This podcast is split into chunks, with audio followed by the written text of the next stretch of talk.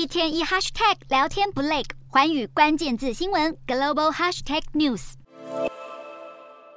新加坡政府致力打造花园城市，跟计划二零三零年前把新加坡变成自然之城，拉近人与大自然的距离。但是动物攻击人等都市惊悚事件层出不穷，最近的主角还换成了乌鸦。新加坡地狭人稠，国土面积七百多平方公里，大约只有台北市的二点六倍大，但是却容纳了五百多万人口。随着新国政府持续的拓展自然空间，在土地有限的情况之下，新国的民众要如如何与动植物和谐的共存，成为了一大挑战。